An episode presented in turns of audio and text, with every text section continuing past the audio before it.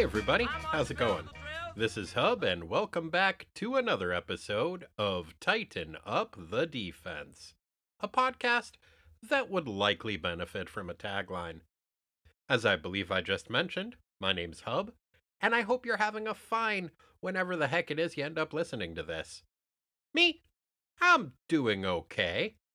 I did have something kind of disturbing happen the other day. You know how sometimes when you get just wrapped up in your own head about things, you'll miss an important milestone? I feel like this has been happening a lot more in the last year or so with the pandemic and all. But this was a pretty important milestone, and I can't believe I, I just missed it. I don't even know when it happened. I guess I've just been really busy lately, but I still I can't believe I didn't even know that I turned a million years old. Which is weird because I thought my birthday was in April, but I guess once you get to be a million, these things kind of slip by sometimes. Which is why I didn't even realize it until the other day. I was drinking some orange juice and I thought to myself, I feel like this used to taste better. So naturally, I did a Google search for Is orange juice worse? And then I looked at my phone and realized what I had just done and thought, huh, I guess I'm a million. At which point, Metamucil just started shooting out of my phone, and suddenly all of my targeted ads were for Senka and think pieces about the fact that nobody ever says you're welcome anymore. So I guess the upside is if anybody needs to hire an Andy Rooney, I am available. Here's a little sample. They call them blueberry muffins, but there's more cake than there is blueberry. They should call them cake muffins with blueberries, but I guess that'd be a little bit too long to write on the chalkboard. So, if you need me to ruminate cantankerously on any subject, just let me know. And incidentally, yes, orange juice is worse. I'm Andy Rooney.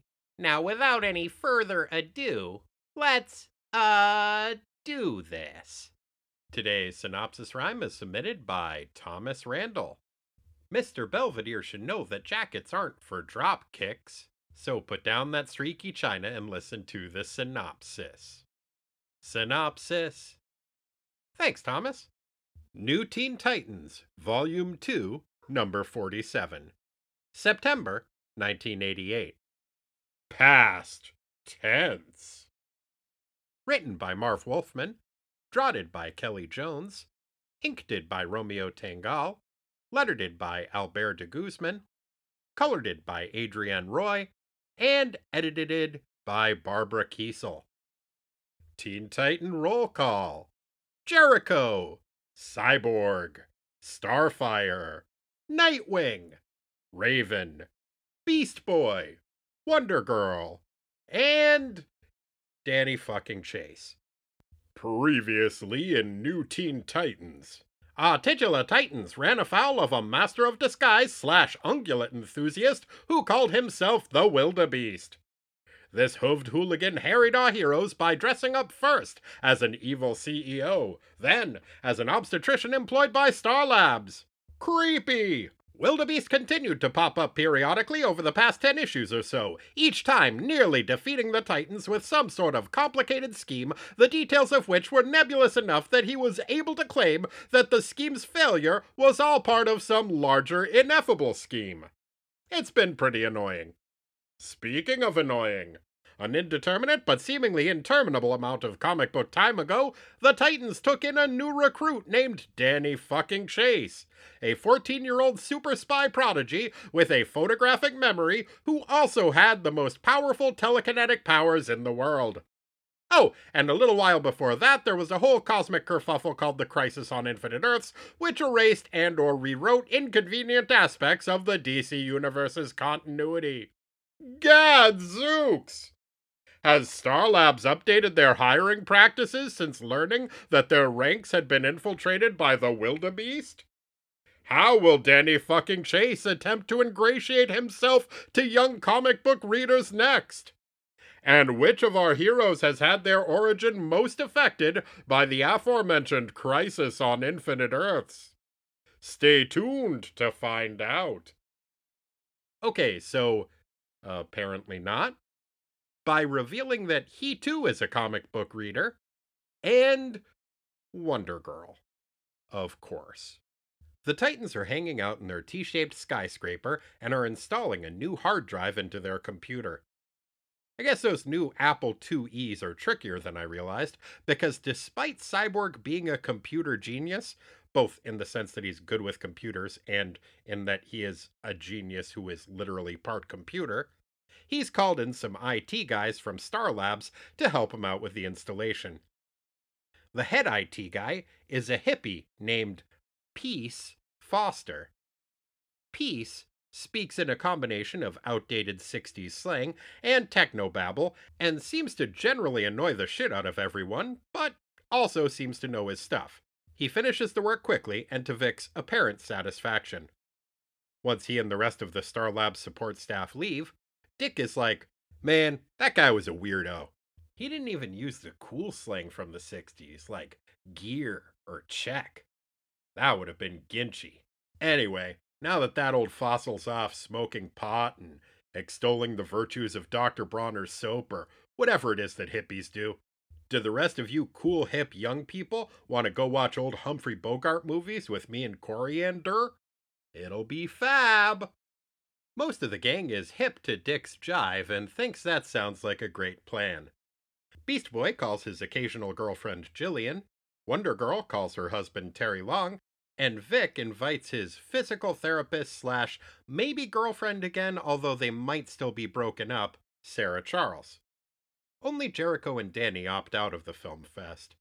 Danny has homework to catch up on, and Jericho is going to a museum with Tish, the woman who I guess he is still dating, despite the fact that lately he's been hitting on both Starfire and Victor's ex not actual girlfriend, Sarah Simms. Sheesh. For a guy who uses his hands to talk, Joey certainly seems to have them full right now. Once everyone else is left, Danny hits the books. For about a minute. Then he gets tired and goes to bed. Only he can't sleep. So he digs through his comic book collection and reads for a little while. He still can't sleep, so he goes and gets himself a snack. Huh. Putting off work to get some sleep, then eating and reading comics instead of sleeping. Damn it, comic! Where do you get off making Danny fucking Chase relatable? On his way back to the kitchen, Danny walks by the newly updated computer system. He sees a file labeled Personal Histories and decides to open it. Rookie mistake, Danny. The files you're looking for are probably going to be in a folder called Untitled Folder, or possibly Work Documents, or tax files that definitely aren't pornography. Something like that. What the file Personal Histories turns out to contain is a draft of the book that Jericho is writing about the Titans. Once Danny opens the file, a couple of things happen in rapid succession. First, Opening the file seems to trigger some kind of spy software in the computer, and unbeknownst to the precocious polymath, an unidentified hacker is granted access to the contents of the computer. The other thing that happens is that Jericho, who has apparently finished with his museum date, comes up behind Danny and grabs his shoulder. Danny is startled. Rather than express any contrition about reading Joe's personal files, Danny reprimands the mutton chopped Marvel for sneaking up on him. Fucking Danny. Although DFC hasn't learned sign language, Joe is able to convey to him that he didn't mean to spook him and that it's totally cool if Danny wants to finish reading his book. Which, on the one hand, is pretty cool of him, but on the other hand, he doesn't leave the room, so I bet he's going to do that thing where he just stands over Danny's shoulder and watches him read so that he can see the kid's facial expression. And if Danny reacts to anything, he's probably going to go, What? What? Which part? I mean, that's what I'd do. The first chapter of Joey's book is autobiographical. We get a little recap of Jericho's origin. To refresh your memory, Jericho's dad was Slade Wilson, aka Deathstroke the Terminator, the notorious complementary color clad super assassin who uses 90% of his brain but only 50% of his eyeballs. Before becoming the monocular menace that he is today, Slade had been an army guy. He signed up for a program where he got all his stats upped by getting experimented on by government scientists. Then, once his reflexes were all souped up, he started killing people for money. At some point during his new murder job, he pissed off some ninja terrorists, so the ninja terrorists kidnapped his son Joey. Deathstroke managed to kill the ninja terrorists, but not before they sliced Joey's throat, irreparably severing his vocal cords. After that, Joe's mom, Madeline, was of the opinion that Slade probably wasn't the best dad, and maybe Joe would be better off living with her. Fair point. Being a single mom, Madeline often took her son to work with her, which seems reasonable, except that Maddie's job was being a freelance international super spy, so sometimes things got a little dicey. One time, they were out on a mission together, and some guy was about to shoot Madeline. Jericho tried to warn his mom, but couldn't on account of the whole slash throat thing. So instead, he concentrated real hard and was surprised to learn that he could turn into a ghost that could jump into the gunman's body and puppet him around. That was how Jericho found out that he had inherited some mucked up super genes from his dad, which gave him creepy mutant powers. When Danny finishes reading Joe's origin, he's like, Hey, you're just like me. You inherited your mutant powers and grew up doing super spy stuff. Well, I wouldn't say he's just like you, Danny. For one thing, you don't have a perm or mutton chops. Also, I don't hate Jericho. Danny suggests that Joe might want to fudge a few of the details of his story before it gets published for security reasons. Joe makes like he's going to backhand him, which Danny interprets as, Thank you, Danny, you're a genius. He goes on to read the next chapter, which is Raven's origin. It goes something like this Raven's mom, Arella, was from the 60s, so she joined a satanic cult because that was what you did back then. The cult tried to summon the devil so that he could get Arella pregnant and they could have an antichrist. Only they accidentally summoned a guy who was Satan adjacent, but not actually Satan. They ended up with an extra dimensional evil jerkhole named Trigon. Like Joey's dad, Trigon was an asshole, but unlike Slade, Trigon had twice as many eyeballs as most people instead of half as many. Advantage Trigon. He also had antlers and was red. Trigon got Arella pregnant and then took off because, like I said, he's an asshole. Some bearded guys in bird robes who hate the shit out of Trigon showed up and took Arella to a place called Azarath in another dimension where Trigon couldn't get at her. Nine months later, Raven was born. The weird beards of Azarath helped raise Raven and taught her to use the magic nonsense power she had inherited from her dad. She was also taught to suppress all of her emotions all of the time. Huh, same. Eventually, Trigon showed up and was like, Hey Raven, be evil with me. It's rad. Raven was like, No, I don't wanna. Trigon was like, All right, but there's a chunk of me who lives in your bird shaped soul tummy, and every time you have a feeling, it's gonna make you a little bit more evil until eventually you grow some extra eyeballs and turn into a jerk like me. Raven was like, No. But after a while, she had some feelings and grew some extra eyeballs and eviled it up with her shitty dad for a little bit. But then she was like, No, fuck this shit. She beat up her extra dimensional bad dad, and now that she's learned to let Trigons be bygones, she can have all the feelings she wants. Hooray! Danny finishes reading about Raven and is like, Neat. Hey, Joey, on an unrelated note, do you think the reason Beast Boy doesn't like me is because I remind him of Terra, the teenage earthbender he had a crush on, only it turned out she was evil and tried to kill the Titans, but she accidentally eviled too hard and drowned herself in lava or something?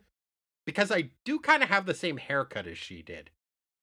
Joey signs, I don't know. Danny's like, okay. Then they read Cyborg's origin. Victor Stone was a star athlete whose parents, Silas and Eleanor, were big deal scientists who worked at Star Labs. Vic and his dad fought all the time because Silas thought sports were dumb and wanted Vic to do science, which he was very good at. Also, Vic's parents weren't crazy about the fact that he joined a gang. One day, after training for the Olympics, Vic swung by his parents' lab and found that his dad had accidentally summoned a fart monster from another dimension that had just eaten his mom. Whoops! The fart monster ate a bunch of Vic's muscles before his dad could shoo it away. Silas managed to save his son's life by making him a bunch of robot parts that Eleanor had designed a few years ago, but Vic was still pretty pissed about the whole thing. Then he got over it, just before his dad died of fart monster induced cancer or something. Because of all of his robot parts, Vic is strong and fast and has lasers and sonic blasters and stuff. Danny's like, okay, next. Next up is Nightwing. Jericho left all the names out to protect Dick's anonymity, but I'm going to ignore that because I think you guys already know that Dick Grayson is Nightwing, and if you didn't, now you do. Anyway, Dick Grayson grew up in the circus as part of a family of acrobats. His parents were murdered by gangsters because in comic books, circuses are the most dangerous place in the world, with the possible exceptions of warehouses and abandoned amusement parks, but I think abandoned amusement parks are at least kind of circus adjacent, so there you go. Batman investigated the murder and felt bad for Dick, so he adopted him, gave him some Speedos and a cape, and trained him to fight crime as Robin. Eventually, Dick decided he wanted to start wearing pants, so he changed his name to Nightwing and made a new costume. Hooray! Next up is Starfire. Princess Coriander was born on the far off planet of Tamaran. Her planet was all about some ableist bullshit, and because her older sister, the objectively awesome named Princess Commander, was born weaker and unable to fly, Coriander was named the heir to the throne. Commander was resentful, which is understandable, so she sold out her planet to some slave mongering, farty space lizards who pressured her weak willed father, King Meander, into selling coriander into slavery, which is less understandable. After years of torture and subjugation, Coriander managed to escape her cruel captors. Hooray! Then both she and her sister Commander got kidnapped by some alien science jerks who did science torture at them. Shitty. The science torture hurt like the Dickens, but supercharged the Tamaranian sisters and gave them the ability to fire powerful blasts of magic space fire. The sisters escaped and blew up the science jerks. Hooray! Commander headed back to Tamaran and proceeded to run the joint, well, Starfire headed to Earth and hooked up with the Titans. Danny thinks Starfire's story was pretty fun. Guess he glossed over the years of slavery and torture. People tend to do that. He starts reading Beast Boy's origin, not realizing that the Titans are back from their group date and are standing behind him, silently watching him read. Which seems pretty boring, but maybe they're planning on pranking him or something. Beast Boy's parents, Mark and Marie Logan, were scientists who were doing some research in Upper Lumumba, which is a made up country in Africa. A green monkey that they were doing some tests on got loose and bit their son Garfield. Apparently, the monkey bite gave him a disease called Sakutia, which is deadly to humans but not so much to animals. So Mark and Marie strapped their young son onto a table and zapped him with a science laser that changed all his genes to animal genes so that he wouldn't die. The laser saved Gar's life, but it also turned him green and gave him the ability to turn into any animal he felt like. Neat! Then his parents got murdered. Bummer. Gar was adopted by a local witch doctor. Neat! Then the witch doctor got murdered. Bummer. Then Gar got kidnapped by some jerk who made him do crimes. Eventually, the jerk got caught and went to jail, and Gar got adopted by a team of superheroes named Doom Patrol. Neat! Then Doom Patrol got murdered. Sheesh, starting to sense a pattern here. Gar started hanging out with the old Teen Titans, then acted on some TV shows, then joined up with the new Teen Titans. Neat? Danny finishes reading and is like, Man, sucks to be Gar. Beast Boy breaks his silence by piping up and going, Nuh-uh, sucks to be you, Danny. They start squabbling. Guys, guys, calm down. You're both right. It would suck to be either of you. Before the two tempestuous teens can reach an agreement about who it would suck more to be, the computer explodes. Oh. Turns out the mysterious hacker got all the information he needed from the computer. Wait, they just want an advance copy of Jericho's book? I mean, he's planning on publishing it. I know hardcovers are expensive, but you could just get a copy from the library. The gang starts poking around to investigate, and it turns out that the hacker was out for more than the brochure length vanity project Jericho was working on. They also took over the Titan Tower's security system. Oh, that makes more sense. The hacker sends a bolt of electricity out of a power generator to zap Danny. Hooray! I mean, oh no! Danny uses his telekinesis to grab some nearby rubber tiles to insulate himself. Meanwhile, Starfire is checking out the tower's library when suddenly everything catches on fire. Oh shit! Coriander thinks to herself, Well, since I can shoot fire out of my fists, maybe I can try to do that backwards and suck the flames into my fists. Huh? Well, turns out she can. The books are saved. Hooray! The T jet starts blasting its engines and catching the hangar on fire, and the T helicopter, which I guess they have, starts spinning its rotors, which spreads the smoke from the fire and impedes visibility. Cyborg takes control of the situation. He tells Wonder Girl and Beast Boy to start trying to bash open the hangar doors while he runs over to the jet and rips wires out of it to get it to turn off. Then he's like, Raven, you know how to fly a helicopter, right? Raven is like, No! What part of my weird empath goth bird lady deal screams aeronautical competence to you? Vic is like, I don't know, the bird part? Raven is like, Fair enough. I'll do my best if you can try to talk me through it. Vic is like, Deal. He manages to get the jet to stop blasting fire everywhere just as Donna and Gar bust the door open. With Cyborg talking her through the controls, Raven manages to tilt the rotors of the helicopter just enough so that it blows all the smoke out of the hangar. Hooray!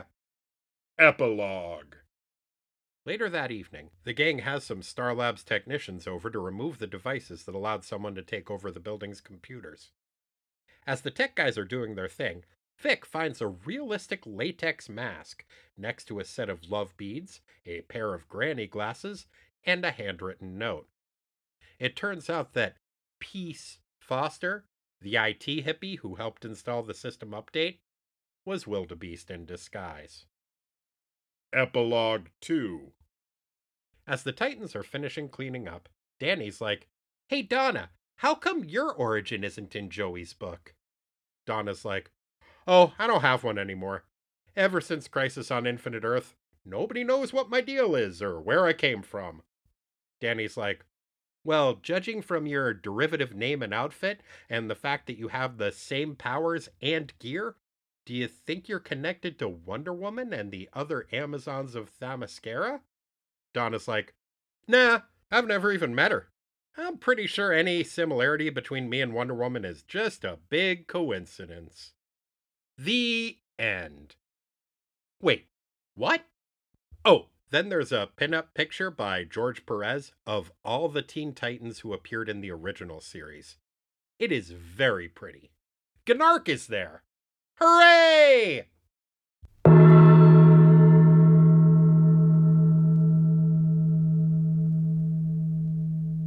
And joining us once again via the magic of telephonic communication is my good for many things brother, Corey.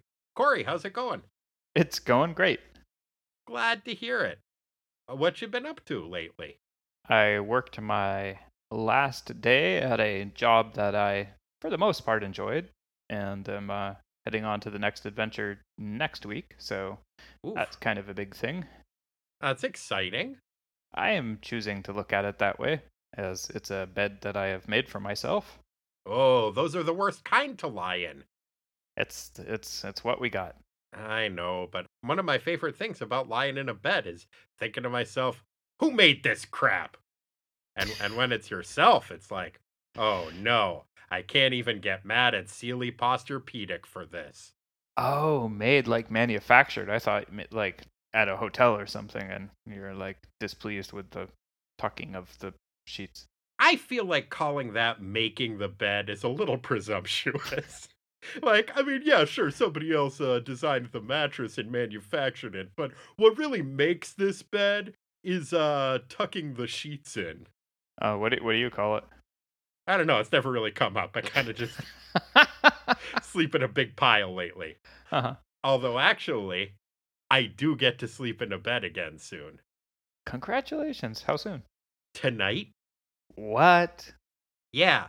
It has now been six weeks since Finley had his surgery, and he no longer has to be in a crate all the time, which means that I no longer have to sleep on a futon on the floor next to him. Wow. Congratulations. Thank you. I am very, very excited about this. He got a clean bill of health. He is doing well. So I think that's cause for celebration all around. Glad to hear it. Well, I will join you in a drink virtually.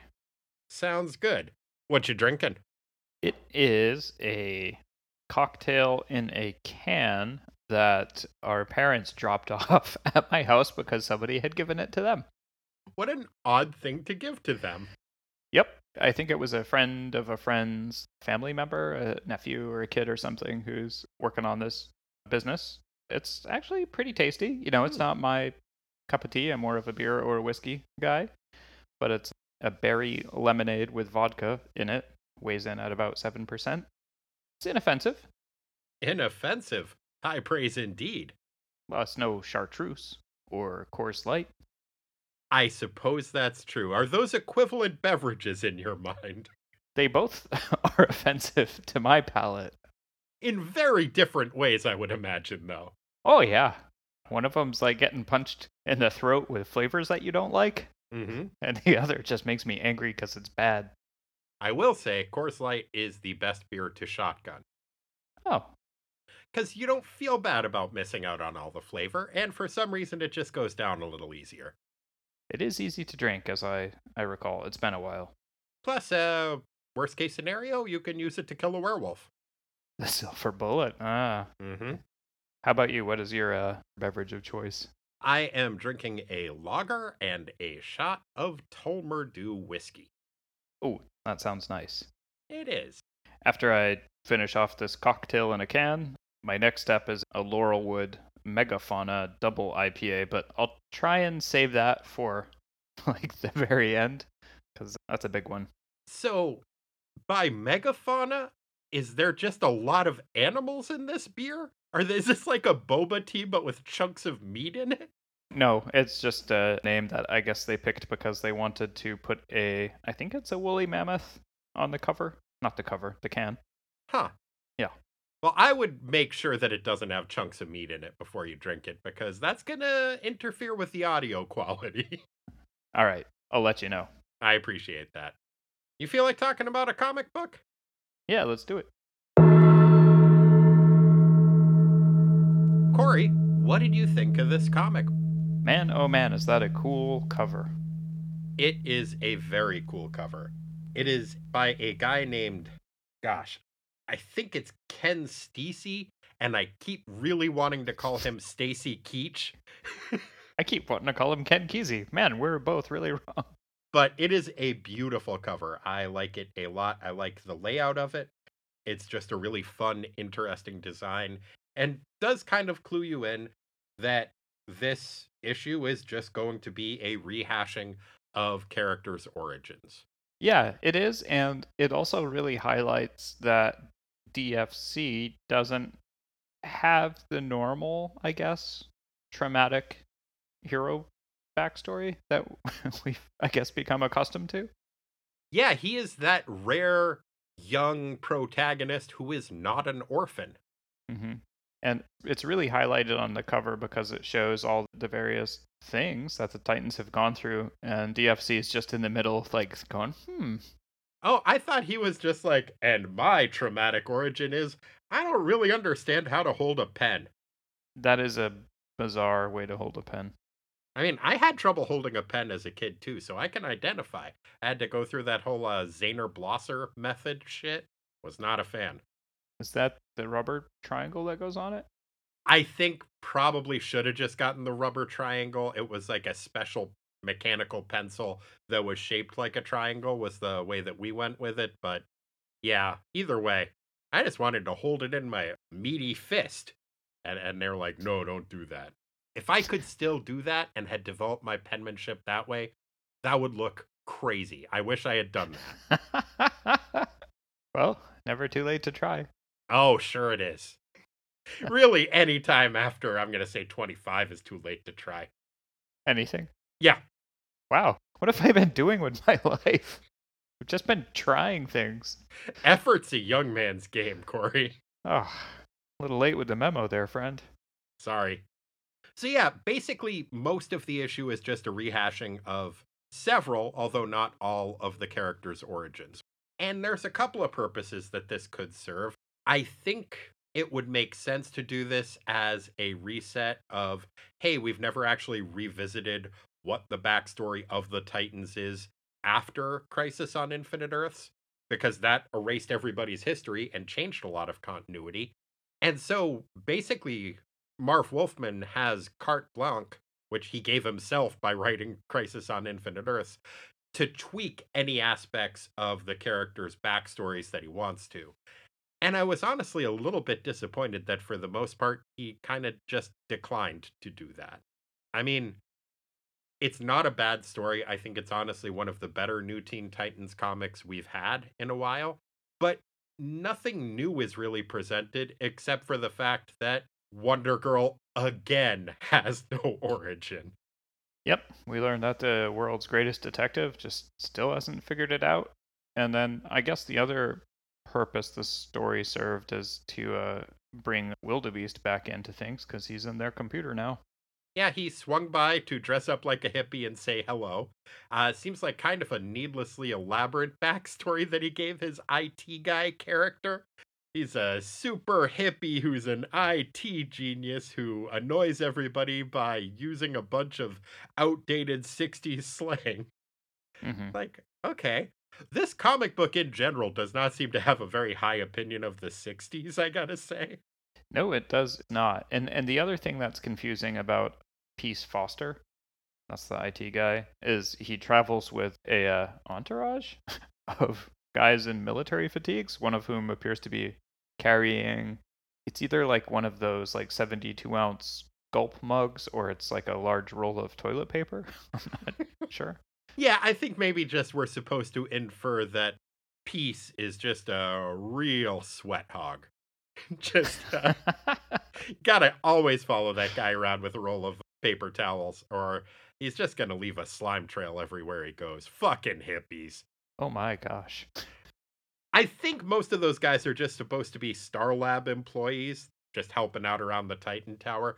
Which does beg the question. Previously, we learned that Wildebeest had been employed by Star Labs as a doctor, and now we find out he's also their IT guy how many of the employees at Starlab do you think are actually wildebeest? Like, how many paychecks is he drawing from that company? And why don't they have a better vetting process? They are doing so bad at their job of vetting people.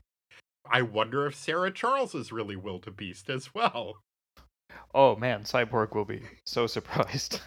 I mean, it would explain why she would be able to fly in from San Francisco to go see a movie with him in this issue. That it's such a long flight for a Humphrey Bogart double feature? Come on. Yeah, I mean, I like Humphrey Bogart movies a lot. I I actually just watched We're No Angels and that was a lot of fun. But uh I don't think I would fly from San Francisco to New York to see it. Nor I. But like I said, maybe it'll turn out that she's wildebeest as well as all the other employees at Star Labs. I mentioned that the 60s were getting a bit of rough treatment in this book, and frankly, we've seen that from a bunch of 80s comics lately. Certainly the 60s were not depicted beautifully in their impact on Sunshine's life and then lack thereof. But I don't think we've ever seen a description of them like we get in this one at the beginning of Raven's backstory. Her name was Arella, and she was a child of the 60s. It was a time of free love, of drugs, experiments, and altering mind and body and soul. The world of reality was warped. Religion was ignored or corrupted into ceremonies in honor of darkness. Hers was a Satan worshipping cult. It's like, whoa, was that really what the 60s were about? Yeah, you know, Woodstock's basically a giant Satan fest, right? You're thinking of Woodstock 99, Corey. Oh. No, the 60s one had Sly and the Family Stone. You can't I'm- worship Satan to Sly and the Family Stone. It's I- too funky. I think what you just read basically sums it up. I mean, it's it's rough. It is weird. There really does seem to be a real culture clash between the 60s and the 80s going both ways. Because I've been reading some other comics that came out in the 80s from creators who like came of age in the 60s and there is just such a future shock about the 80s that is depicted in those and then you also see from some of the slightly younger creators or not even like wolfman would have been of the same era this real demonification of the 60s it- it's just odd that there is that weird clash between those two decades Yeah, like they're trying to get back at one another. Mm-hmm. We've talked before about how I bear no particular animosity or recollection of, say, 2010. But Mhm. I was thinking recently, you know what I am not crazy about? What? All of those restaurants that opened that had the X with letters in each quadrant. Do you I- remember that graphic design style that it seemed like every business had for a while? No, I feel like I should. it would be like an X, and then there would be either one letter in each quadrant of the X, or like a letter on top, a letter on the bottom, and then an image on either side.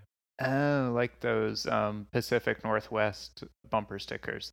They say PNW with the like the X, and there's like a, a mountain or a tree Probably. or an arrow. I'm thinking more just like the minimalist type of sign design that you'd see out in front of, say, a gastro pub that used to be some kind of a garage. Hmm. It's not ringing any bells for you? I, I can't think of any businesses that had that signage, but I, I know the motif you're talking Yeah. about. Yeah, I don't care for that. And I feel like that's pretty specifically 2010s. Oh, There you go. So I think that's an era that was rife with Satanism. Religion was twisted into rituals. Hey, wait. yeah, religion was twisted into piss poor graphic design. Ugh. What did you think of the art in this issue? honestly a little bit of a mixed bag. The use of shadow and the kind of dramatic treatment of some of the characters' faces was really cool. The use of technology was really cool. Mm-hmm. On the less positive side, the faces of some of the characters were not rendered as consistently as I'm I guess I'm used to. It doesn't really describe the division of labor on the art team, but I didn't recognize Kelly Jones's name. I don't know if that was a new person. It, it is. This is his first issue on the Teen Titans. He's an artist who I actually like a lot, but he has a slightly abstracted style. I tend to group him a little bit with Sam Kieth. Do you know him? He did The Maxx and that kind of artwork. Oh, okay. hmm Kelly Jones, I'm not super familiar with his work. I definitely have read some of it.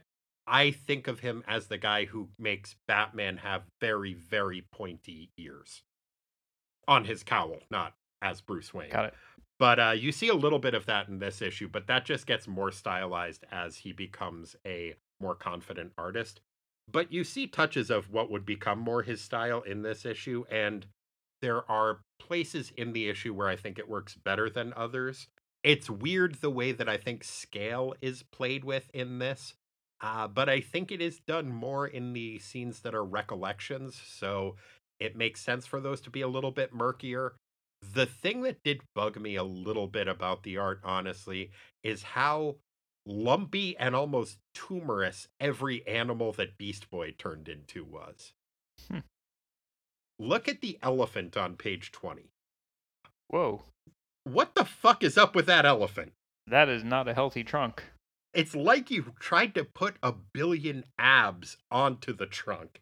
And maybe that's an, an indictment of Beast Boy. Maybe that's the kind of thing that he's always just like, oh, sure, yeah, I'll turn into an elephant, but he's going to be ripped.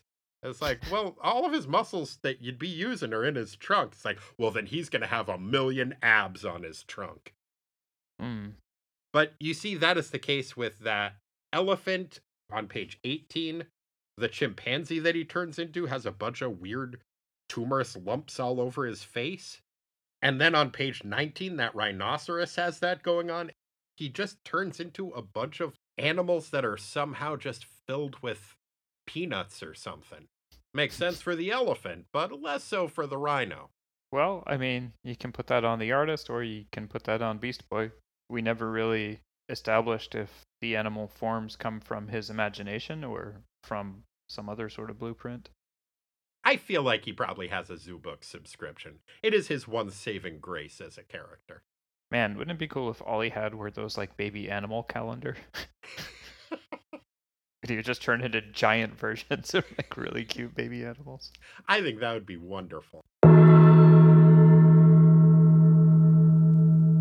Did you have a favorite origin that gets revisited in this?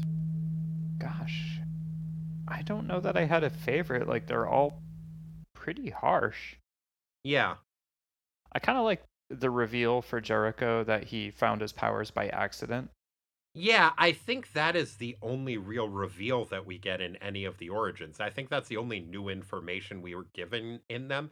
And because his was the first, I think I was hoping for at least some touch of that with all of the characters. But yeah, I liked that he was out on a mission with his mom. He didn't know that he had that power that was born with him because of the experimentations his dad had subjected himself to. I think that was a nice touch, and it does lend a little something to his character. But with really the rest of them, it was, yeah, we've seen this actually kind of a bunch of times before. I almost wish this issue was an annual or something like that, because it feels like a standalone that doesn't need to be part of this storyline. Yeah, it did in a way have that feel of, well, okay, I want to reintroduce Wildebeest, but uh, I don't really know what else to do, so I'm going to do this. That said, I didn't mind it. It was kind of like a nice refresher. I can understand that, and I think it makes sense to introduce Danny to the characters this way. And I think the idea was that Danny would be an audience surrogate, that he would stand in for new readers. And so using him as the character who is learning all of this information in this book, I think makes a lot of sense. Like I said, it looks like a standalone issue, just the way that it is New Titans Origins. And the fact that at the end of the last issue, we were promised that this issue would feature the Red Guardian and Hammer and Sickle. Oh, that's true. And that has happened a bunch in the past five or six issues that we are told, oh, the next issue is going to be this. And then that issue will show up two or three issues later. At the end of this issue, we are again told that the next one will feature Red Guardian and Hammer and Sickle. So I think we probably will next time, but I don't know. It's fine. This seems like it should be like the 50th issue or a standalone issue or something else, you know? Yeah, I get that. And uh, that's funny that you point out the, you know, hey, coming next is every now and then a little screwed up. I don't know. I have sort of a nostalgic appreciation of that with everything being bingeable now. To know that like this is such a human process where people are fucking up and having deadlines or creative whatevers. Yeah, I can see that. I still mostly am annoyed by it, but Want your Red Guardian, huh? oh gosh, can't wait to see that OG Starfire. It's rehashing territory that we know, with the exception of Wonder Girl, which, man, I feel bad for her because they keep giving her an origin, and specifically, like, Marv Wolfman has given her origins. He's written, I think, three of them for her now, and they've been erased every time by him. Like the first one he wrote was in like 69 or 70 or something like that. And then he did the whole Who is Donna Troy story. And that was, I think, maybe my favorite issue of New Teen Titans. One of my favorite comic books, honestly. That was great. And now, because of Crisis on Infinite Earths, it never happened because she's never met Wonder Woman. Yeah, I was kind of like, can we just bring back the Purple Ray thing? Ah, I miss the Purple Ray. That thing fixed everything. I think that Crisis on Infinite Earths was a good story, but I mentioned this when I was talking with Megan Bob a couple of weeks ago. I just disagree with the premise that what was wrong with the DC universe was that there was too much silly shit that had happened in it. Because it seems like that was like the raison d'etre of the Crisis on Infinite Earths was like, let's just clear out all the silly shit. And the silly shit's my favorite shit, and the stuff that writers like they're going to bring back anyway, so it just makes it more convoluted. The mm-hmm. idea that there has been a character named Wonder Girl who has an almost identical power set to Wonder Woman, has a costume that was clearly inspired by her, and they are completely unconnected in any way, is just so bizarre and makes things seem even sillier, you know? Yeah, I mean, you could even say dumb. Yeah. Like, why would you have the belt with the logo that looks like the hat logo from the other character? Uh huh. Why do you have a lasso? Why can you block bullets with your bracelets? Like, to rehash origins, Wonder Girl was initially the character who was introduced out of a misunderstanding that the writer had, where he assumed that there was already a character named Wonder Girl when there hadn't been. It was just Wonder Woman when she was younger. And it was not clarified for like several years why there was now a separate character named Wonder Girl. They were just like, oh, yeah, she's probably always existed. And they went through all the trouble to give her a backstory and make her into a fully fleshed out character. And then, oh, fuck, I didn't think this one through. Mm-hmm. I gotta start all over. Which I think is going to be the next major arc that we get in this is them trying yet again to tack a new retcon origin story onto Wonder Girl. And while I liked the last one that they gave her, and I think in part because I liked the last one that they gave her, I, I don't want to see that again. Yeah, I'm I'm with you there. Hopefully the next one will stick and it'll be, I don't know, good enough. Yeah, I mean that's the dream, I guess. I just feel like Marv Wolfman is playing like Lucy to Wonder Girl's Charlie Brown, and he keeps pulling away the f- origin football. I gotta say, I do feel bad for this character at the end. Everybody gets their whole history explained, and then she's like, "Oh, I don't know anything. I'm so sad."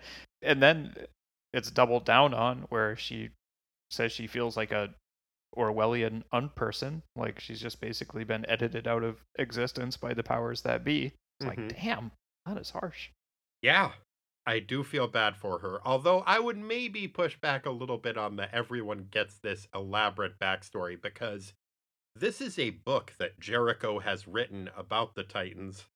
And the entirety of the book seems to be, I don't know, what is this book? Five pages long? and it's got the origins of like four characters.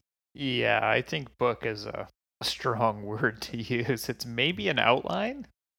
I I wonder about this. I wonder to what extent Jericho has led a kind of I mean, I wouldn't say he has led a coddled existence, certainly. He has had his throat slashed by some uh, giant silhouette monster ninjas, as Mhm. we learn in this issue.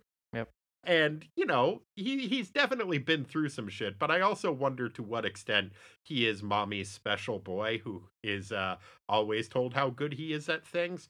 Like I I question how good he is as an artist and guitar player now after seeing his book cuz this does seem to be the kind of book that you would like publish. I- I'm using air quotes. I don't know if you can hear them. When you're like 8 years old by stapling a bunch of pieces of paper together hmm drawing little pictures on every other one. Yeah, yeah, it's, it's certainly not very detailed, but they did manage to squeeze it all into 20 some odd pages. Mm-hmm. Danny Chase is established as a comic book collector in this comic book, which is kind of nice to see. Yeah, I was going to ask you about that. I don't recall it being so obvious in DC Comics in the past that the characters that live inside the DCU are consuming media that's from that universe. Well, it depends on what era. In the 50s Flash stories, uh, when we first are introduced to Barry Allen as the Flash, he is a comic book collector back then hmm. and is a big fan of comic books. And his inspiration for becoming the Flash was reading comic books about the Golden Age, the Flash, which at that time, those stories took place on an alternate Earth. And the writer in Barry Allen's universe had dreams about what was happening on that other Earth that featured all of the Golden Age superheroes. And that's like what Earth 2 was. So there is a lot of that that has happened canonically. What was weird for me was to see a box of DC comics specifically, because we also see he had a box of Marvel comics under the bed. Can't have that M on there. Mm-mm. But it made me wonder a couple of things that there was a box of DC comics. One, it seems like if there are DC comics in this universe, and it had been established that previously DC comics that were in this universe were the reflections of action that was happening on other worlds. But now that after the crisis, there are no other worlds, are they just filled with blank pages now? Or, since they're published by DC and they take place in the DC universe, would a superhero comic book in a superhero universe be like a true crime story? How does that work? Are those documentaries? Well, he's got a Batman and a Superman poster on his wall. Yeah, but if Batman and Superman are real guys and there are comics that are published about them as real guys, would those be considered true crime comics? I don't know. It could be like cop dramas, just fictionalizations of stuff that they might or might not have done. But cop dramas aren't usually based on actual people, are they? I see what you're saying. So, like, what if TJ Hooker was a real dude? Oh, man. That's the issue of what if we need to have. right. He runs into the real Magnum PI in a bar. Fast friends? Instant enemies? Who knows? It would be weird to have posters of those guys on your wall if they were real guys, wouldn't it? I would think that would be really strange, yeah. So I feel like having a 10 year old have a poster of Superman or Batman, if those guys really existed, would kind of be like the equivalent of a 10 year old having a poster of Sully Sullenberg on his wall. I don't know. Something to think about.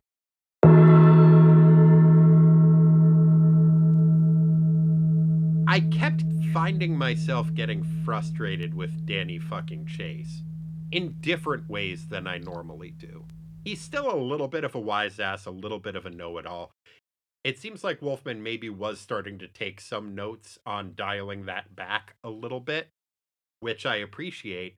But I feel like he needs to write down on a piece of paper, I have a photographic memory, and look at it because he seems to keep forgetting that he has a photographic memory. Oh, I'm gonna fail school. It's so hard. It's like you're supposed to be wicked smart, dude.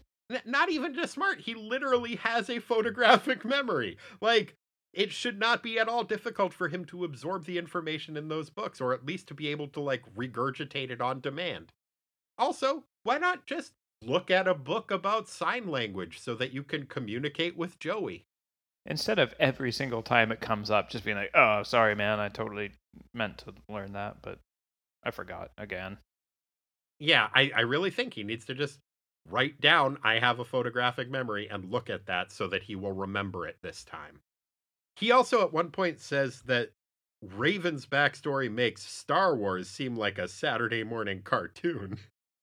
I think it's kind of cute that like Star Wars is the most grown up thing he can imagine. That is cute. Especially because I'm pretty sure at this point there was still a Star Wars cartoon. Wasn't Droids still on around then? Oh gosh, I don't I don't know that franchise. Oh yeah, it was about R2D2 and C3PO. Oh, That's cute. Yeah. Do you remember their anti smoking PSA? Oh yeah, it's not very grown up at all. No. R2D2, is that a cigarette you're smoking? Do you really think I don't have a heart? Yep, pretty good. I did notice as a possible workaround for Danny not knowing sign language, Jericho has taken it upon himself to start drinking out of a mug that just has the word no written on it. Oh my gosh, I love the no mug. We did not see it happening in this, but I feel like every time Danny asked him a question, Jericho just raised the mug and looked meaningfully at it or pointed at it. Yeah, well, there is the scene where DFC starts like musing about Terra and, and Beast Boy, and Jericho just does the like whoosh, Ixnay, Ixnay on the arate like gesture with his hand chopping the air. Mm-hmm. He does that one, and that is one of the very few times we see the translation of what Jericho is saying in a little caption box in quotations that says, I don't know. So it's like, okay, he's saying I don't know there. But that was kind of confusing too, because we also do see caption boxes that we find out later are wildebeest looking at the computer screen and thinking things about what he is reading there. And I did sometimes get a little bit lost as to which of those was supposed to be Jericho and which was wildebeest or the mysterious person. Yeah, yeah, that was a little bit confusing. There is also another panel because when he says I don't know, he does look like he's doing a talk to the hand type thing. But there's another thing where Danny is asking Joe a question, and it looks like Joe is basically just about to backhand him. And Danny interprets that very differently than I would. Mm-hmm. On page eight, yeah, Danny gives him some advice, and Jericho looks like, oh, really? Like he gives him like a Joe Pesci raised eyebrow and raises his hand like he's gonna backhand him. And Danny's like, I think I get what you're saying. We have to watch out for each other, right? It's like, I don't think that's what he's saying, Danny. That that one's interesting because, yeah, to most people it does really look like he's about to backhand the kid. It's made me though wonder if the team did study ASL a little bit because I think that's pretty close to like thank you is you kind of put your hand shaped like that and your Hmm. fingers on your chin and then you know bring your hand down so your palms open face up. Uh, see, the only ones I remember, I remember Billy Goat and Ketchup for some reason from when my mom was learning ASL when I was a kid. Those don't come up as much as you'd imagine. Boring, I remember, and bullshit and uh, bird brain. I, I uh, see. I know the bullshit one you're talking about, and I was never sure if that was a real one. I imagine it wasn't. It's, It's it's fun to do oh yeah. because it does look like a bull taking a poop. Mhm. That's a good time. I think different artists who have worked on this have had different levels of competence in ASL. I think Eduardo Barreto has incorporated a fair amount of it into Jericho, but I might be wrong about that because, like I said, I don't think Jericho talks about Billy Goats or Ketchup very much. Well, if he does, he'll be able to vet the quality of his uh, language. It is an odd choice with this comic book in general, though, that there is that kind of othering of Jericho where he is the only character who never gets thought bubbles. It seems like that would be a, I mean, in some ways, a natural workaround for him not being able to speak. And I understand to an extent not doing that, but it also does, as I said, have kind of an othering effect on him, which I think is unfortunate. Yeah, that's a that's an interesting thought. I always assumed they just sort of did it so as the reader you, you kind of get that same sense of like if you don't understand sign language, you don't know what's going on with them. Right. It puts you in the position of all of the other Titans, though, and very pointedly does not put you in his position, Mm-hmm. which I, I think is a choice, you know? Wouldn't it be fun to have one episode where you just get to hear everything he thinks about them, like his frustrations? I would love that. And you honestly do get some touches of that in this issue.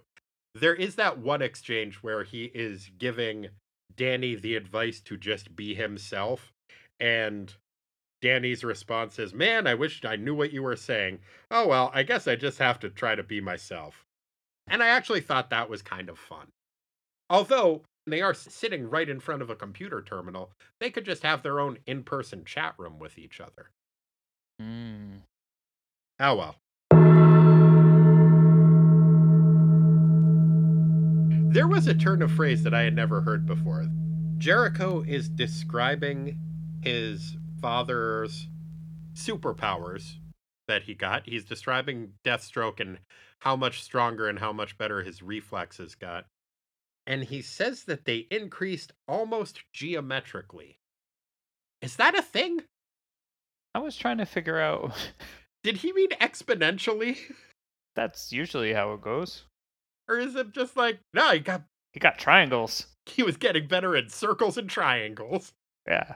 yeah is it triangularly increasing muscular mass? Yeah, he just turned into a big triangle of a man. Mm-hmm. How much better was he? He was trapezoids better. That is several sides better. Mm-hmm. Although that might be a real phrase. Like, ah, there's a lot about math I don't understand. Once we get past addition's tricky pal subtraction, I'm pretty much in the weeds. So, Yeah, but I don't know if you speed things up almost geometrically. you wouldn't think so. Because geometry, it could go either direction. Mhm. Like, a tiny circle is still a circle, right? well, it's geometrically faster than a square if you are rolling it down a hill. Good point. I don't know. I got kicked out of math class when they were doing Donald Duck and Mathland. I might have I might have missed the uh That's right, I forgot about that. You wouldn't stop laughing, right? I couldn't. I don't remember Donald Duck's adventures in Mathmagic Land being that hilarious. Well, you probably hadn't had your first marijuana experience inadvisably before that class. That is true. I had forgotten that aspect of the story. Yes, it was dumb. Yeah, I would guess that that would have increased how funny that movie was geometrically. Oh, at least.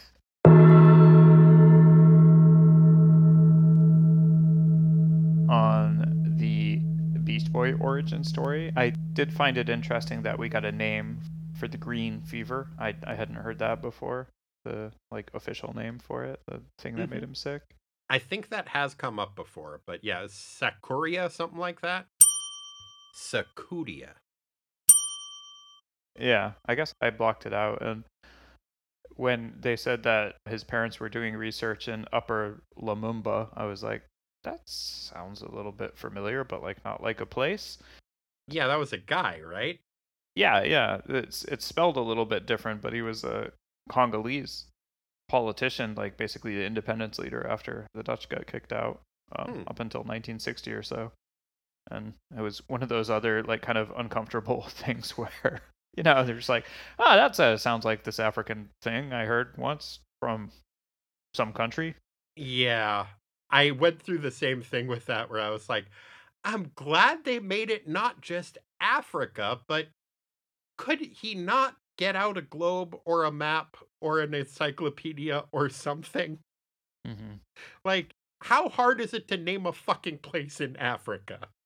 There's a lot of places. There really are. Could easily find one. and it's not like there's a name, uh, uh, like a reason not to do that. None that I could think of. A lot of other characters are from countries. Mm-hmm. Oh well. Yep. Rick, would you mind singing us into the minutia? We got minutia. It's not the biggest part, it's just minutia. Like Corey eating farts, we got minutia. Time to sweat the small stuff. Thanks, Rick. So, Corey, what category do you want to start off with? Shall we start off with some timestamps? You know what? Let's. Because there's a few of them. What, uh, what timestamps did you find? A lot of it came from uh, DFC's room.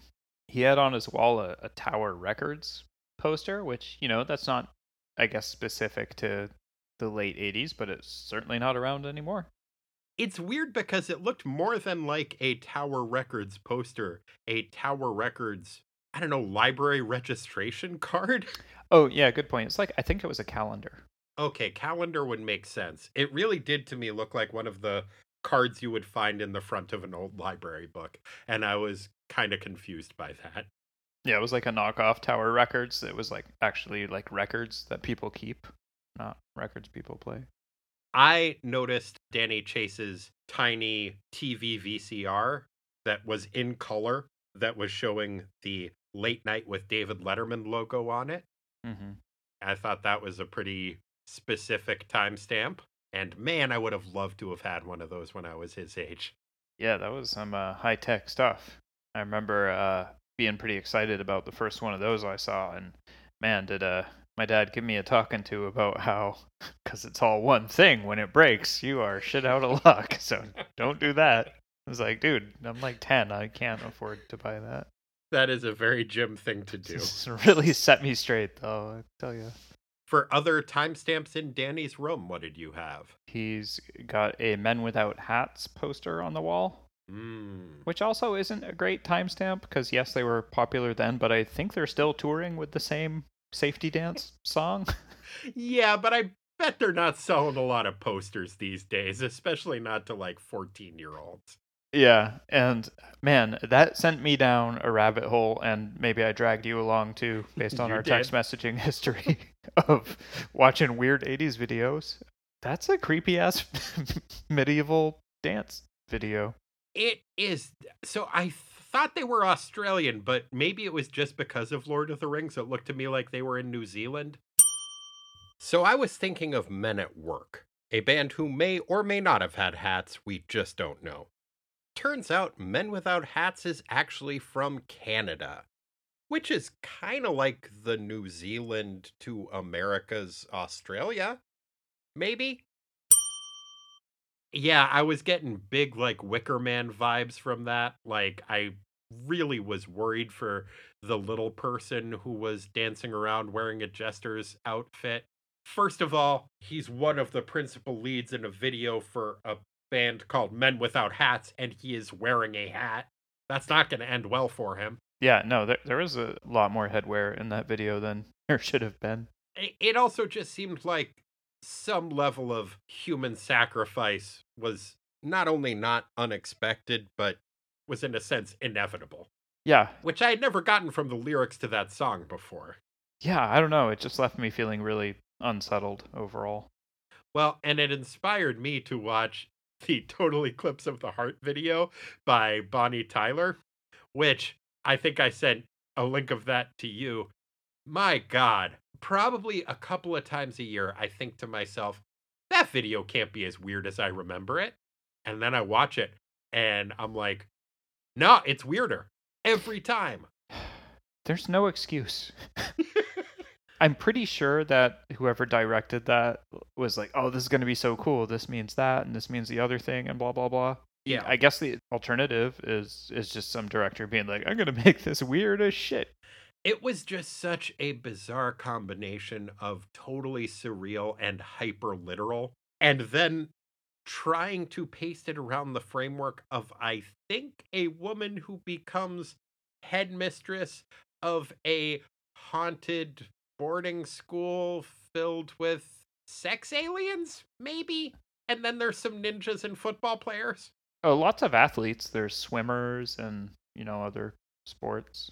Yeah, but then those like alien guys who are a choir, maybe, but who can shoot beams of light out of their eyeballs. Because that's what the turnaround bright eyes lyric, and I was like, I always just thought that meant somebody who was like, you know, like innocent or whatever. Eager. Yeah. I looked it up and I was like, yeah, okay. I had the right idea for that. You just interpreted it literally by giving them glowing eyeballs that were creepy as hell. Mm-hmm. Okay. Makes sense. You know what would have been kind of interesting? Because you Hmm. could do a mashup of that with Dune, with the bright eyes.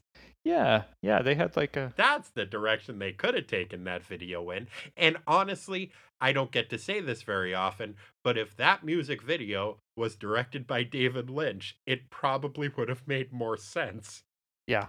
We're getting the slightest, tiniest bit off topic. Did you have any other timestamps? Oh, those were the major ones. Let's take this party to the Bozone. What instance of one character calling another character a bozo, either literally or metaphorically, do you want to focus on?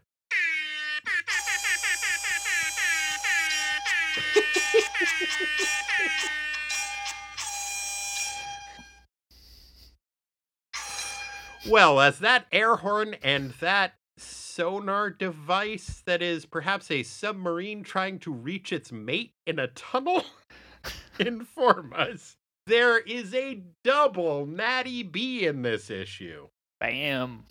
On page one, right out of the gate, we get Beast Boy calling one of the Star Labs guys a bozo for staring at Starfire. Then, on page 20, we have Danny fucking Chase calling Beast Boy a bozo. Double Natty B. Not bad. Double Natty B indeed. But those weren't the only insults in the comic book. There was one that stuck out to me because of how little sense it made. And I don't know, it's like a Zen koan of an insult. It kept seeming like it was very, very close to making sense. And the more you thought about it, the more it seemed like it should make sense. But the way it would have made sense, you really don't want it to make sense. I am talking, of course, about Danny Chase saying he wouldn't care if Beast Boy turned into a rat and got stuck. uh, yep. That is not a phrase. Nope. And the more you think about it, the more disturbing it is. And it just doesn't quite make sense. No, no, it's not. That's not good. Any other insults? Yeah, there's one that really cracked me up. I, I think it was from Beast Boy to Cyborg, where he makes a crack about Vic's engine backfiring and smelling bad. Yeah. Was he making a fart joke? I think he was making a fart joke. Pretty sure. All right. Well, good job, Beast Boy. Speaking of characters who did a good job, every issue of a Teen Titans comic book has a Beast Boy, the worst of Teen Titans until Danny Chase showed up, and also an Aqualad, the greatest of Teen Titans. In this issue, who did you have as your Aqualad, and who did you have as your Beast Boy? Well, let's start with the bad news. I went with DFC for my Beast Boy. As did I. So, yeah, that computer's not password protected and whatever. It still seemed pretty snoopy the way that he went about amusing himself with it. Yeah. He also has arguably the most powers of any of the Titans, and uh, he didn't really use them to do anything to save everybody once everything caught on fire. No. And he's still being really pissy about not having his picture on the wall, even though he hates uniforms. Yeah, fucking drop it, kid. You haven't earned it yet, man. No. I had Danny fucking Chase for all of those reasons. Plus, as I mentioned, for continually forgetting that he has a photographic memory. It's so dumb. Conversely, as my Aqualad, I had Starfire for saving the library. In a way that made no goddamn sense, to be fair, but Yeah, that was a new one that she can absorb any fire. it's so stupid. Fire's like solar energy, right? The sun's made out of fire. I feel like they do that with every character at one point of another who has like a specific skill set. They're like, well, if he can shoot fire out of his fist, then he can also absorb all of the heat out of something else and make it very cold. Like, no, that Mhm. doesn't follow. Like, I can't turn my lighter into reverse. And I don't see why she should be able to turn her explosion into reverse and unexplode things around her and absorb all of the energy. It was nonsense, but I appreciated how interested she was in saving the books in the library. Yeah, same here. I like the motivation. Um, super annoyed by the execution. Mm-hmm. Uh, not her fault. No, Cool, I guess, if you can reverse your powers or whatever. But yeah, good for her. For my Aqualad, I went with Borgie. He Ah. put out the T-Jet fire, which, if it had continued, is probably the most dangerous fire on account of all the jet fuel. While at the same time talking Raven through some remote tech support on how to start up a helicopter and angle it so its blades blow all the bad air out the window. That was very impressive. I probably would have given it to him if he had figured out a way to work in a airplane reference. I mean, he's teaching somebody remotely how to fly a vehicle. How hard would it have been to uh, just you know, mutter to himself, "I picked the wrong week to stop sniffing glue"? You know. I had as my backup actually Raven though for absorbing that information as well and as quickly as she did. I think one of the things that Cyborg says to her in his very vague instructions is, You've seen me do this a million times. I don't think we've seen them ride in that helicopter ever. Have we? Yeah, no, I, I don't think the quality of his, his instruction was great, but having had the experience of trying to teach a few people how to drive, oh no, Yeah. he, he did about as good as I did. I think that's fair. I, on the fly, doing what is essentially technical writing. Um, good for him. It's not easy. No. Sartorially speaking, which elements of fashion in this issue did you find most worthy of note? Well, you can't get past Peace Foster, man. No, brother, you sure can. It's a loud outfit. It really is. I appreciated it. It was a very consistent look that he's got going. He's not great at flashing the peace sign. He uh, is holding the two knuckles adjacent to the V, a little bit higher up than you normally would. Perhaps his individual digit manipulation skills have atrophied after years of mitten use in his wildebeest costume. But that is a very loud purple and orange shirt. Mm-hmm. I guess if you're going to be a hippie tech consultant, that's how you dress. Guess so. Speaking of loud shirts, I really liked Flashback Young Victor's shirt. I think it's probably supposed to represent Paisley of some kind, but he's wearing a button down shirt that uh is not buttoned all the way down and has a bunch of I think probably fuchsia with a bunch of squiggles all over it. hmm It's a cool young hip guy shirt. Yeah, it's from his uh, joining teen gangs era. yes. They just want a clubhouse. Just wearing paisleys and beating people up. God, the 60s were so wrong. Was that supposed to be the 60s? I thought that was still the 80s cuz he's he's only 20 now. Well, time's a little, little Yeah. fluid. DC Universe time is definitely a little wonky. I feel like that still has to be the 80s. Yeah, no, it does. I'm but I think in the 80s in the DC universe it was a lot like the 60s because I think technically it was probably the 80s when Robin and Aqualad and Kid Flash were going to Hatton's Corners and encountering the teens who got kidnapped by the Tea Party Tornado Man. Mhm. Mr. Twister. Very confusing chronology. If only there were a crisis on Infinite Earth that could clean that up. Really threw the baby out with the bathwater on that one. I appreciated on page nine seeing that Raven had her Raven cloak as a baby, and I guess the people at Azarath were just like, eh, she'll grow into it. Because it really does look like there is just a baby wearing a full size Raven cloak there, and uh, I thought that was pretty fun. Man, that's like LL Bean. That stuff lasts. hmm Excellent return policy in Azarath, too. Mm. We also see that uh, Danny's musical taste extends from Pink Floyd to U2 football jerseys. Yeah. In the opening scenes, he is wearing a Pink Floyd t shirt. And then at the end of the comic, he has changed into what does look like a. I thought it was a football jersey. I thought it was a number on it, but it is U2, but it, it looks like it's like a Green Bay Packers U2 football jersey. So Mhm. Some interesting cross promotional branding going on there. Any other fashion? We already talked about a little bit, but the combo of Joey's no mug and his uh super fuzzy fuchsia bathrobe. He's got a nice robe. I also liked uh, Danny fucking Chase's brown robe. hmm Yeah, they were like having a robe competition. Yeah, robe hangout. You know, it's the late 80s. They're getting their Golden Girls on. we don't get to see the scene where uh, Jericho gets out a cheesecake and they're all like, oh, we're going to get along after all. Another reason he's the worst, he gets that uh, bottle of Seven Up out of the fridge and leaves it on the counter. I bet he leaves the lid off of it too. Yep. Gonna go for flat. Somebody else to clean up after him. Nothing worse than flat soda. That racism. But it's just also, I don't like flat soda. it is very annoying. Yeah. Let's have us a battle of the band names. What band names were you able to find in the text of this issue? You know, I guess the last Defenders issue I read was so rich with band names. This one seemed like a, a little trickier.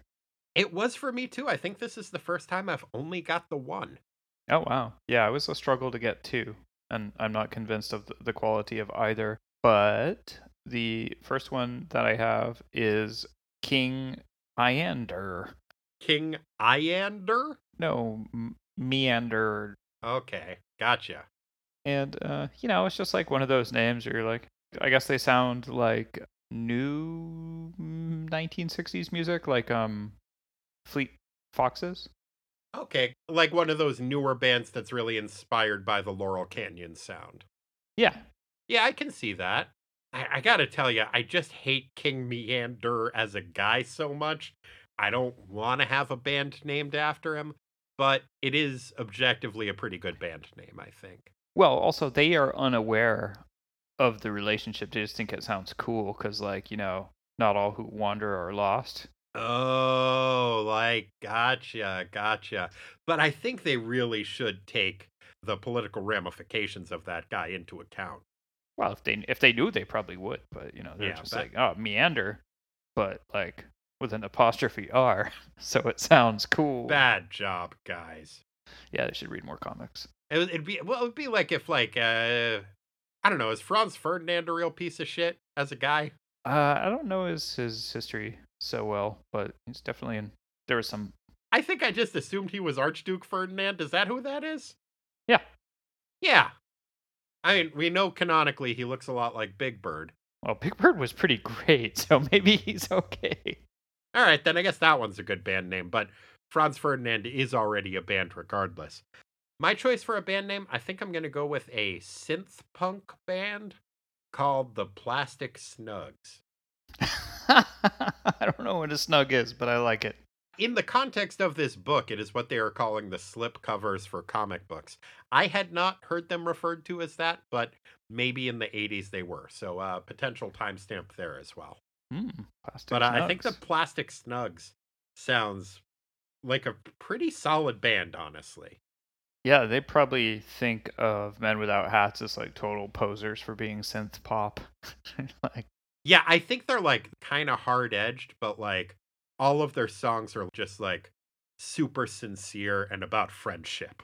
I would listen to that. Yeah, me too. They sound pretty great. hmm What was your other band name? Lessons in combat. Ooh, that's not bad. Yeah, they're probably more like they really like the Mortal Kombat movies, so they write metal songs about them. Okay. I was for some reason picturing that uh you know that bouncing souls song? These are the quotes from our favorite 80s movies. Oh, I don't, but I could see that working. It's like a punk pop song where it's just them playing like guitar riffs and then there'll be a quote from an 80s movie that they'll all say. Mm. But I can kind of see Lessons in Combat being that but about old war movies. Oh. It's like Lee Marvin is the best. Yeah, I don't think that's actually a quote from an old war movie, but yeah, you know, it's something like that. That's like something an old war movie fan would say. Oh, okay. So maybe they just overheard that in the movie theater and they thought it was a line of dialogue. Yeah, that's what I meant. Yeah, because kids are dumb. Sure. Okay, yeah, that makes sense. And I also realized I could not think of a single war movie quote, despite having seen a fair amount of war movies. Fire in the hole. I don't want to shave in cold water. I do not like this. War. Huh. Good God, y'all. What is it good for? That was uh, famously a line from uh, Full Metal Jacket. Oh, yeah. what is your major malfunction? Absolutely nothing. so, of those three choices, what do you think is the correct choice for our Battle of the Band names here? Well, shit. How do you feel about throwing the uh, the synth pop sounds of the plastic snugs at whoever it is? I feel pretty good about it, honestly. All right. Okay, the tough but sincere synth pop punk of the Plastic Snugs. I think they'll do okay for themselves. Let's give it a shot. Corey, who did you have as your president of the drama club? Which character acted, or rather overacted, in the most dramatic fashion in this issue? Well, there was certainly no shortage of choices for this category. I wound up going with DFC for on page four. I mean, okay, yeah, ostensibly he's probably just supposed to be yawning, but it really looks like he's just standing in the middle of a room screaming because he's so mad that he can't sleep. Well, I mean, in his defense, it feels like being hit across the face with a ball peen hammer. Yep. Oof. I mean, it is a very evocative description. It is not my experience with insomnia. But yeah, being about to drift off, then suddenly, as if a large ball peen hammer were to strike him across the face, he is up again, a curled up ball in a red rimmed world. Oof. That's rough. Yeah, that seems like more than just insomnia, I gotta say. Yeah, no, he should see somebody about that. And it sounds like it sucks, but that said, if you look at that panel, he's grabbing his hair, pulling on it, and staring at the ground and just being like, ah, like his mouth open really wide. He looks like a claymation Annie Lennox in that. wow. It's such a striking image. I actually really like that panel a lot. But uh yeah, it, it is a, a fairly dramatic move on his part. I feel like anytime you're doing something with your own hair with your hands, that's just a little over the top. See, I thought that was just supposed to be a yawn, but Oh, it probably is, but I just read it the other way. that's fair. I had Wildebeest as my president of the drama club. He came up with such an elaborate backstory for his IT character and decided like he was raised in the 60s and he's never escaped it and he's a total hippie but also a tech genius. It's like you could have just been a guy named Larry and not drawn attention to yourself. Man, Wildebeest is so capable and so dumb at the same time. I know. It's I really frustrating. see Star Labs needs to do a purge of their employment records and just be like, okay, so uh we've got eight regular IT guys and this one guy who's a super hippie. We've got uh nine doctors who uh seem to be uh, pretty similar in a lot of ways and one who's always chain smoking and saying ominous shit and wearing big medallions under his unbuttoned shirt. Okay, we got six lab techs, and one of them is for some reason a Dickensian chimney sweep. like, That seems weird. but he's a good lab tech, so. Or just like have one of your security guys like go around and like pinch everybody's cheek and pull real hard. See if a mask comes off. I feel like HR would put a stop to that. Who knows? Wildebeest may work in HR. Oh, probably. Yeah, that would explain why one person in HR is always wearing a big floppy sun hat all the time. All right, I'm moving on to the megafauna. Oh, good luck. Let me know how that goes. Any meat chunks so far? Uh, no, it seems smooth. Just smells like uh, beer. Okay, that's probably for the best, but I'd be lying if I said I wasn't a little disappointed.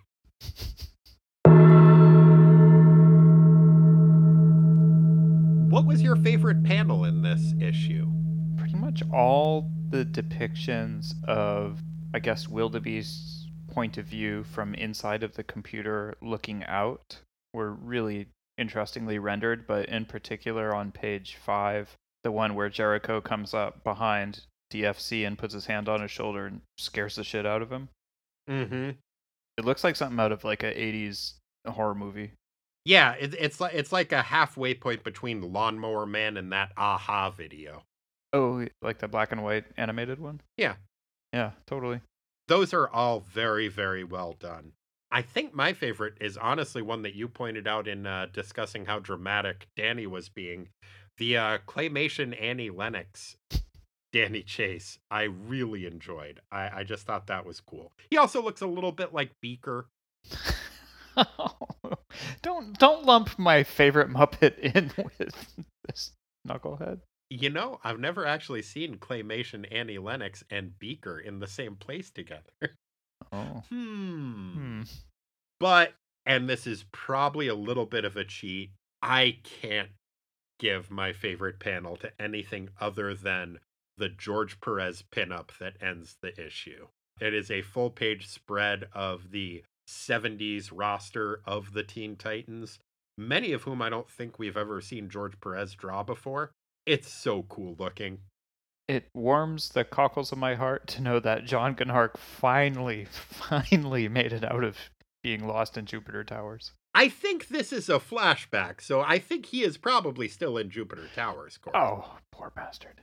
sorry. I, I mean, Robin wears pants these days, No, that's true.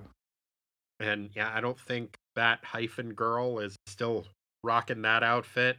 But man, it is so nice to see John Gnarrk and Lilith, and even Golden Eagles there. You got Beast Boy, who that is one thing that maybe got tweaked about his origin. It seems like it was implying that he had played a larger role in the original Teen Titans lineup than he did, whereas in reality, he I think showed up for like three issues for the West Coast Teen Titans crossover event.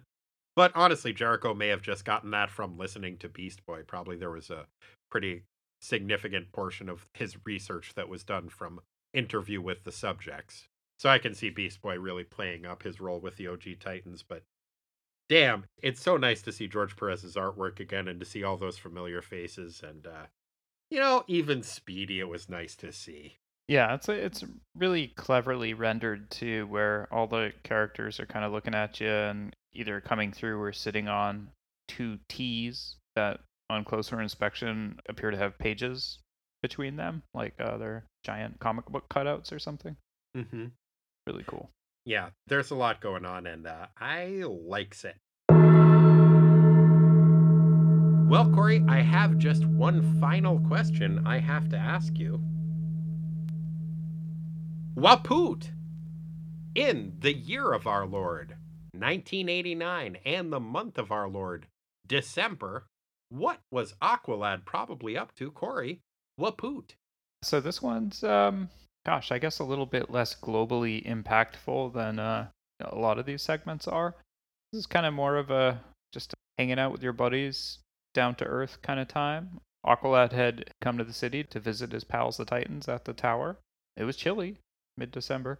So they decided to get together and, and watch a premiere of an animated program, a Christmas special, on December 17th. So they got some cozy blankets and a whole bunch of free sodas and sat down and together watched Simpsons roasting on an open fire, the debut of the uh, Simpsons Christmas special, Oh. in which Bart wants for his Christmas wish to get a tattoo. His mom doesn't like that. She spends all the holiday budget getting the tattoo removed, and then his dad Homer learns, you know, he's not going to get the bonus at work, and takes a job at the shopping mall being Santa, but doesn't earn enough money for presents, and loses all his Santa earnings at the dog track on Christmas Eve, but winds up taking home the, the dog that, that lost, who is Santa's little helper, and and that makes everybody happy. It was uh, just pretty heartwarming. That is certainly what happened in that episode, yes. I I couldn't find anything this month that wasn't like really terrible. Fair enough. Well, that's part of what Aqualad was up to, watching that first episode of The Simpsons.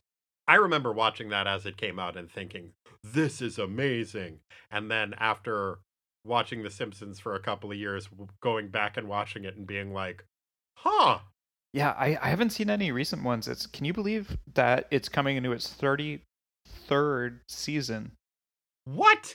in September. Wait, what? December 17th, 1989. It's been over 700 episodes. It's the longest Lord. running animated American sitcom, longest running American scripted primetime TV series, longest running American animated series. And to think that's all because of Aqualad watching it that one time. Yeah, I couldn't find a way to make him responsible for The Simpsons. Did you see they uh, named a local bridge after Ned Flanders? I did. in a very circuitous way because Ned Flanders was named after the street that the bridge is on. And then so the bridge had been named the Flanders Crossing, and now it's the Ned Flanders Crossing. So that's kind of a fun little Ouroboros. Got a plaque that says Heidely Ho, Neighborino. Yeah, I just saw they unveiled that. Matt Groening, I don't know if that's how you say his last name. He's Mhm. a Portland guy, so there's there's plenty of Portland and uh, surrounding areas references. Mm-hmm. Probably everybody knows this, but uh, almost all of the characters are named after various streets in Portland. hmm But that wasn't all that Aqualad was probably up to in December of 1989. For the rest of what he was up to, you kind of have to go back a little bit. Not not everybody knows this, but Aqualad and Beaky, being so naturally charismatic as they are, have been at various points asked to kind of Cyrano de Bergerac it up for various people. Uh, speak inside of their earpieces to them when they're asked to speak extemporaneously. Year and a few months before December of 1989, Lloyd Bentsen had been very nervous about participating in the vice presidential debate. And so he asked uh, Beaky and Aqualad to get in his earpiece and if they thought of anything really, any really good zingers they could use to help take down that bastion of wit and wisdom that was J. Danforth Quayle. Oh no. And uh, I gotta say, Lloyd Bentsen got his money's worth. Because at one point, Dan Quayle, who had been accused of being too inexperienced to be vice president, said that he had about the same amount of experience that John F. Kennedy did when he was elected president. And when Beaky and Aqualad heard that, they went fucking nuts. Because we all know the special relationship the Teen Titans had with John F. Kennedy, having rescued him from alien planets and having been sent on their first missions by him. Aqualad heard that and he was just like, You son of a bitch. I knew Jack Kennedy. Jack Kennedy was a friend of mine, and you, sir, are no Jack Kennedy. And to his credit, Lloyd Bentsen edited out the you son of a bitch. But other than that, he parroted what Aqualad had just said to him, and pretty darn good zinger. After that, Aqualad and Beaky kept following the presidential election and were dismayed to find that George H.W. Bush and Dan Quayle were in fact elected to the White House. But they didn't let it end there. At least Beaky didn't. That whole year, he just kept sending Dan Quayle these taunting letters that were just like, You? Jack Kennedy? And then just a big, like, does not equal. They were crude letters. They weren't particularly well worded, but Beaky is a bird, so he is to be forgiven for not having the best grasp of the subtleties of the English language. But they started freaking Dan Quayle out. He didn't know who Beaky was, but these letters were all just signed Beaky. And so, as Christmas was approaching, these letters were getting more and more frequent. And Dan Quayle was just like, Beaky, Beaky, he's everywhere. He's going to get me. He couldn't concentrate on anything, which is why, on December 20th of 1989, Dan Quayle sent out 30,000 Christmas cards from the White House that said, May our nation continue to be a beacon of hope. But beacon was spelled B E A K O N because Beaky was living rent free in J. Danforth Quayle's head. And I got to say, he had a lot of space to stretch out in there. oh my god. Yeah, I zinged him too. I'm a real Beaky in a lot of ways. If you don't succeed, you run the risk of failure. You know, that the important thing is after that incident, Dan Quayle learned his lesson about the importance of proper spelling and never made another spelling mistake again. And that is what Aqualad was up to in December of 1989. I mean, it was really more what Beaky was up to, but Aqualad was busy watching that TV show that month. Mm-hmm. Well, Corey, thanks for uh, joining us and uh, talking some new Teen Titans. You are welcome. Thanks for having me. Enjoy your megafauna beer, which I don't know, you should maybe look into suing them for breach of truth in advertising. Is that a thing you can sue people for? Yeah, I think so. Yeah, well, you know, maybe uh get yourself some money to buy yourself a real beer that's filled with chunks of meat. Ugh. Yeah, it doesn't sound great. If you would like to get into touch with us, we can be reached at Tighten Up the Defense, P.O. Box 20311, Portland, Oregon 97294. Or, as this is the future, we can be reached electronically at ttwasteland at gmail.com. We're also up on various aspects of the socials media. Just, uh, you know, hack into the Titans mainframe of their computer and go to chapter 7 of Jericho's book. And when you get to the end of his one paragraph chapter about the fact that Wonder Girl doesn't have an origin, you'll probably find a link to, I don't know, Facebook or Twitter or one of those places, and we'll be on there. And hey, if you can't find us there, there's still one more place you can look, and that's deep inside your heart. Corey, what are you going to be doing in people's hearts this week? I'm going to be baking some delicious bread. Very nice. I am going to be sleeping in my goddamn bed like a human being. Yeah. Congratulations. I mean, don't get me wrong. I loved sleeping on that futon on the floor in your heart. It was so nice. I got to just, you know, pretend I was back in my 20s. But uh I got to say, I am very much looking forward to sleeping in a goddamn bed. So nice. I recommend it. And uh, yeah, I, I am glad that so many of you have also found room for Finley in your heart as well. Got a lot of questions, people asking how he's doing, and how he's doing is great. He is healing up very, very well and can now move freely around the house, thank God. Yay. If you would like to help support the show financially, you can do so by checking us out at patreon.com slash ttwasteland. If you do, you get access to a whole bunch of bonus material. There is the podcast What the Duck, a podcast most foul, but with a W because he's a duck. That's the full name of the show. That is the Howard the Duck podcast that I co host with my wife Lisa.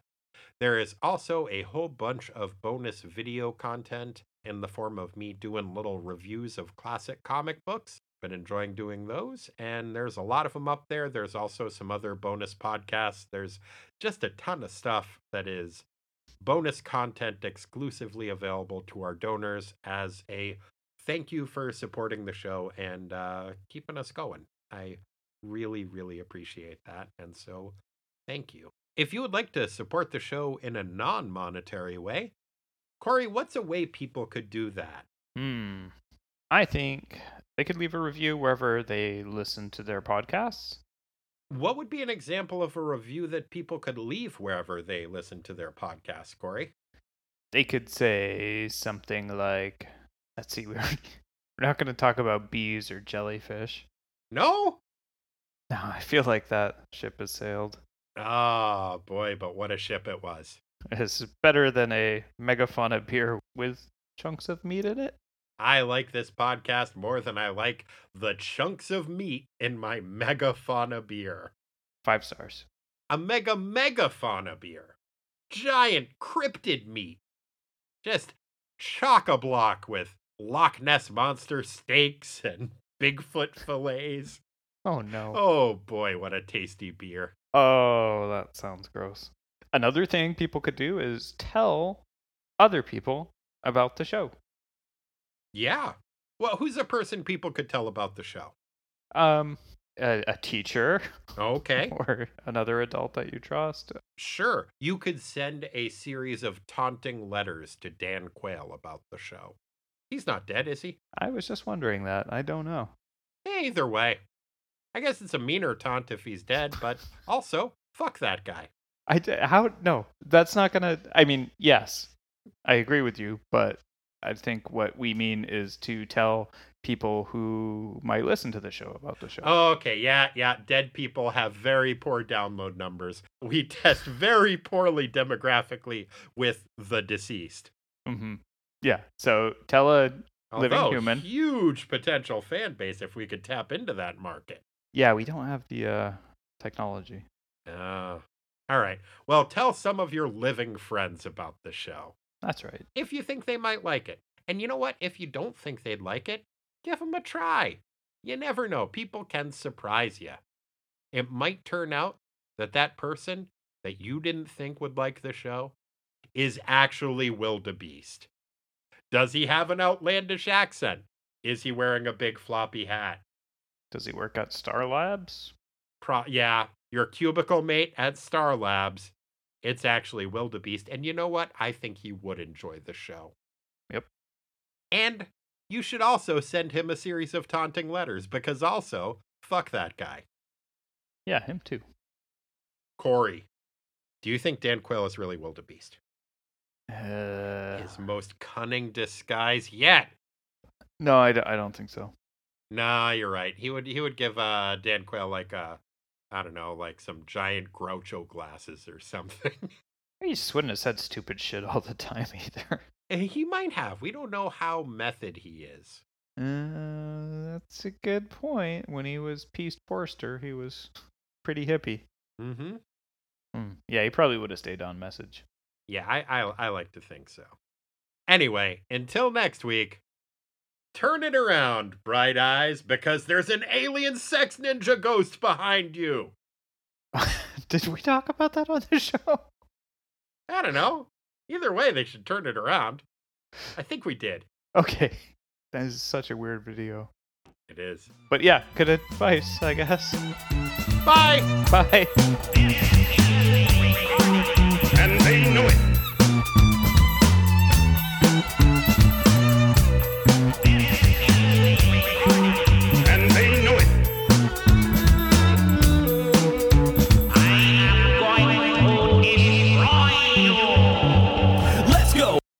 Weren't wine coolers carbonated? Were they? I've never actually had a wine cooler. No, I just remember that being like sweet, thin wine. but their spritzers were were bubbly for sure. That was a big thing in the '80s, right? Yeah, I, I as far as I can tell. I mean, I was like 12 when the 80s ended, so Hey, that's about how old I was when I had my first Bartles and James. I badgered my mom into letting letting me drink one of hers. well, I mean, they were pretty clearly marketed at kids. They got those two sexy dudes sitting on the porch, Bartles and James. Who wouldn't want to be or be with them? I thought those men were hilarious. Hello there. My name is Frank Bartles, and this is Ed James. You know, it occurred to Ed the other day that between his fruit orchard and my premium wine vineyard, we could make a truly superior premium grade wine cooler. Thank you very much for your support.